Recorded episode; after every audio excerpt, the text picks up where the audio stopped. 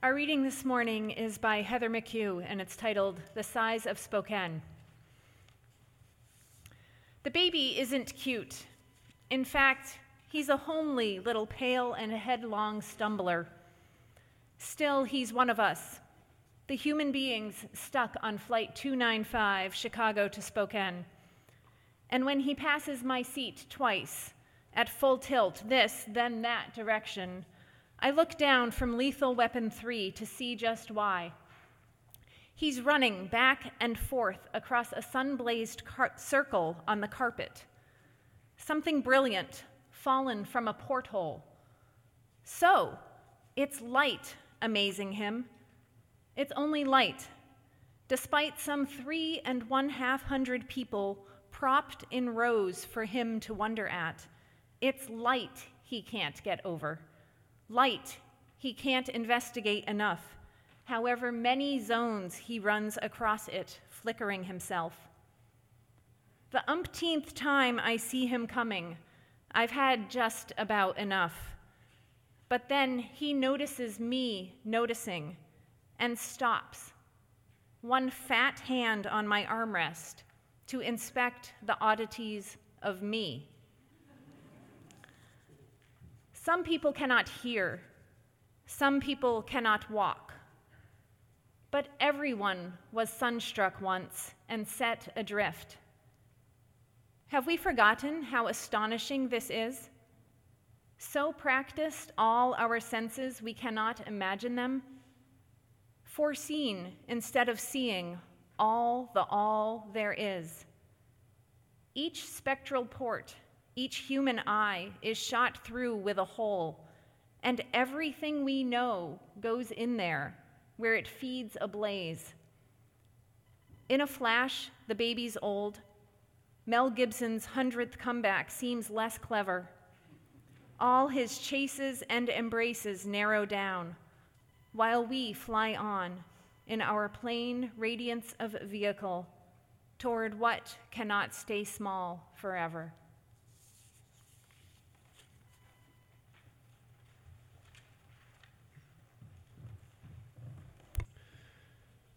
Here is our beautiful and sometimes terrible world. Let us be not afraid because this is what we are about. We hold hope for each other when hope is hard to find. We plant seeds that will one day grow. We are prophets of a future not our own. We cannot do everything, but we can do maybe just a few things.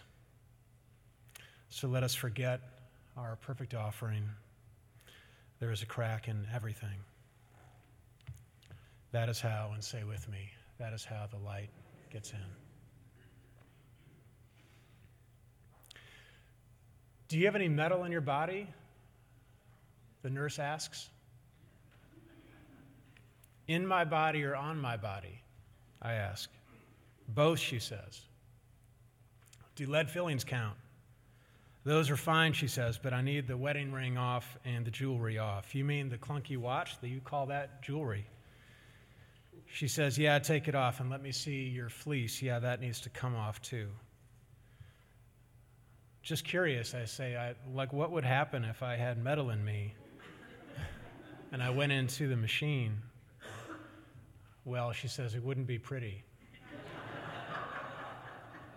She says, in that direct, clipped way that nurses who have seen it all say things that make the rest of us freak out. And she says, We wouldn't want anything to happen to that pretty face, would we? At which point, Karen, who is with me, rolls her eyes. I say to her, Flattery helps because I'm a little anxious. Now, I share that I'm anxious so you don't let my public senior minister role lead you to think that I'm somehow naturally endowed with holy poise or blessed chill in the face of fear. Ever since I was a kid, ever since I was little, anxiety was my burden to bear. Maybe this is true for some of you. Which is why I so treasure our ministry, because we say that whatever fear comes, we promise that we don't have to bear fear alone. And that the Spirit of life shines on you. Wherever you're sitting this morning, it shines on you. Outside the Metro West MRI Center, where I am peeling off all of my metal, the sun shines through the leafless trees, and they cast these spider shadows all over the ground. And, too, because this was right around election time, the shadow of what will or won't happen is casting itself across the land. There's so much uncertainty then. There's so much uncertainty now. It blocks out so much of the shine of daily life, doesn't it? That's why I was so drawn to the poem that Maria read for us. The little kid, sunstruck by that circle of light on the aisle of the plane. And I wonder, can't we just cast our eyes off the news and the tweeting and the bloviating and the important work that never gets finished and the marches and the meetings, can't we just set it aside for a moment and just try to be a little sunstruck? I wonder sometimes have we forgotten how astonishing this is? the life, the breath, the air, the earth? I have. I do. Which is why I was so scared. I was so full of fear that late autumn morning to get that brain MRI, recommended out of an abundance of caution after a fainting episode that I had had one Sunday afternoon. Because even though, even though the doctor was confident that all I had was a bad case of dehydration after a morning of preaching with too much passion and fire and not enough water or food, I was absolutely certain that I had every terrible disease listed there on WebMD, a website that is designed to make hypochondriacs out of all of us.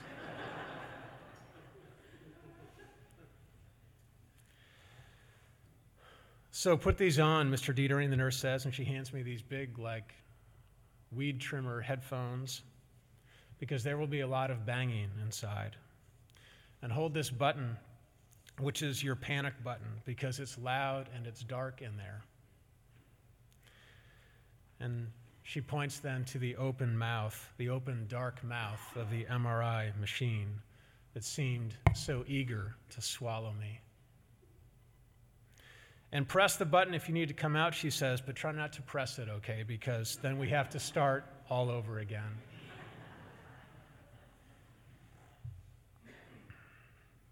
Karen's hand squeezes mine, which isn't a marvel in itself because after 19 years of marriage, all you need are hands that communicate exactly what you need to hear. The hand saying, You're okay. I lay down on the hard plastic bed and put the headphones on. And I trade Karen's warm hand for the panic button. And I try to breathe as the machine slowly swallows me inside itself. And I say to myself, you know, at least maybe I'll get a sermon out of this.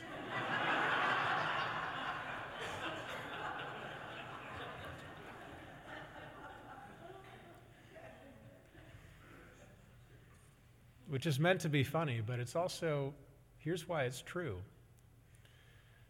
for the ways that our ministry, yours and mine together, help us translate and transcend the hard things. But With that machine hovering inches over my eyes, and Karen now in the next room, and the only light all the way at the end of my feet, way past my feet at the end of the tunnel, and shadowy dark everywhere.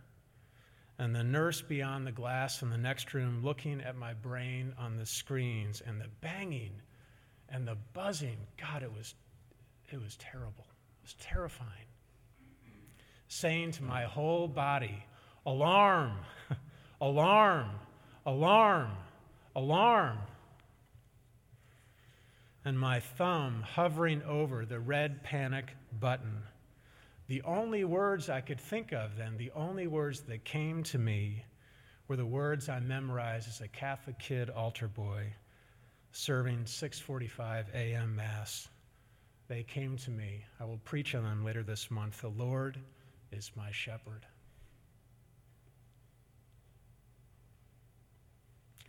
Restores my soul. Even though I walk through the darkest valley, I fear no evil, for you are with me. Your rod and your staff, they comfort me. Over and over, these words, like they're just floating through my body, there in the dark mouth of the machine, the light so far away reminding me, as Pam said, that God is presence and not protection. And yes, I can, I need others to hold hope for me now.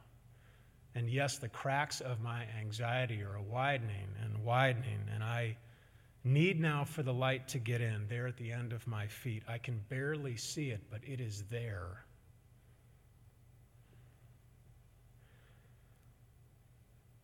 Says the nurse over the microphone, Good job. All done. As the machine slowly, too slowly, spits me out of its inky dark into the bright fluorescent light of the windowless room, and Karen waiting for me on the other side of the door, and the second nurse I see behind the glass, me trying to read her facial expressions as she looks at my brain on the screen, trying to decipher her brow and her lips for any clues to my fate, my anxiety making me certain that what I see on her eyes is a flash of foreboding. Three days.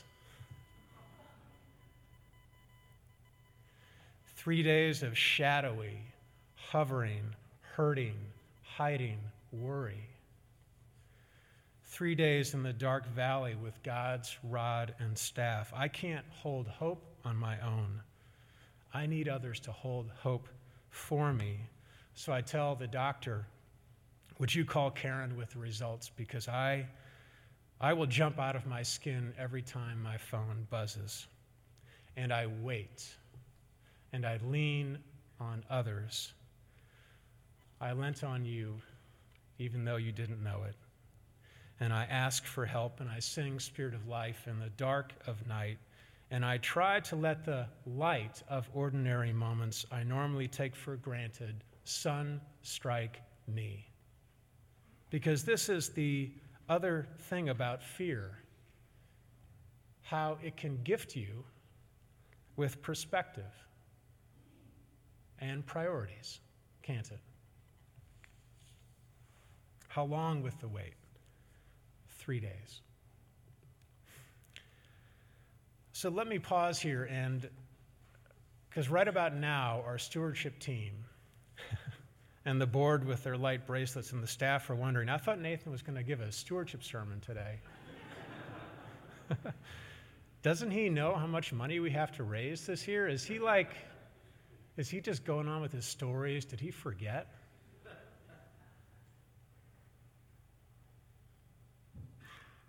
I share my story because I see parallels of my journey into the mouth of the MRI, all coiled with fear,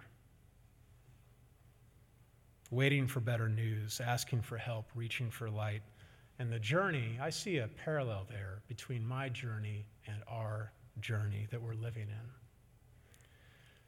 Because, folks, at a time when news is called fake and leaks are called lies, and 90 million people failed to cast a vote in the most important election of our time, and the 46 million who did vote for president is called a mandate, and a free press are named enemies of the state, which is a Stalin tactic.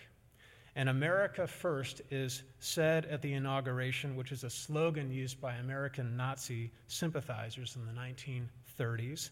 And immigrants are labeled bad hombres and bad dudes. And transgender rights are labeled a question of states' rights, which was the same thing that was said about segregation 60 years ago. And the previous president is labeled a sick person on an early Saturday morning tweet by the current president. I mean, do I have to go on? Because this is not a partisan statement. This might be a political one. But as your minister, I feel we are living in the mouth of dark times, shadowy times, fearful times. Anxious times, asking for help times, give me your hand times, looking at the end of the tunnel for a glimpse of light times, 23rd Psalm times. And though it needs to be acknowledged that we, the people, we, the people, especially we, the privileged people, have can we be honest? We have become lazy. We have taken our democracy for granted. We have taken our church for granted, maybe. Our Unitarian Universalism for granted, our values for granted, our principles for granted. The fear, though, of these days, like the fear I felt back in autumn as I waited for the doctor's call, it has been clarifying, has it not? Because in these shadow times, you and I, we have reached out.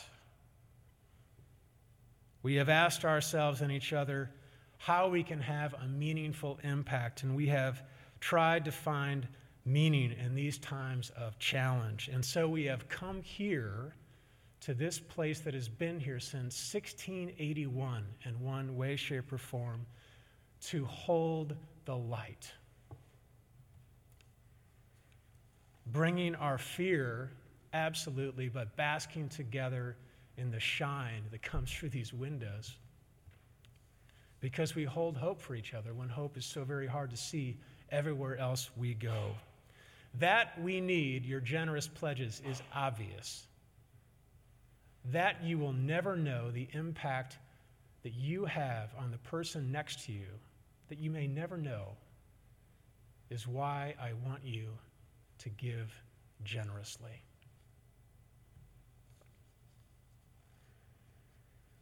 Because we do not know when the call will come. And we don't know how long we're going to have to hold the light. Three days later, the doctor did call. And I see Karen picking up the phone in the window as I work outside in the yard with the afternoon sun on my neck.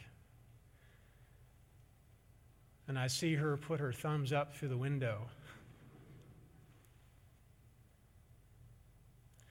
And I tilt my head back and I close my eyes into the light and I breathe deep breaths of relief. But, folks, what if the call had been different. What then? I think of that often, knowing that one thing that belonging to religious community teaches me, and I hope it teaches you, is what Hemingway said. I keep using this quote all the time these days that life breaks all of us, and we can be made strong in the broken places. Which is to say, you who I love. We make each other strong together. We, as Pam said, we heal each other. We bring healing, as the choir sang earlier. I want us to know that.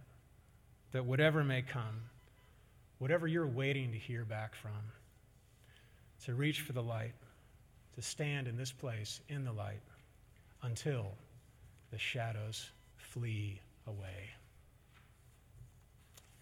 Say with me, Amen.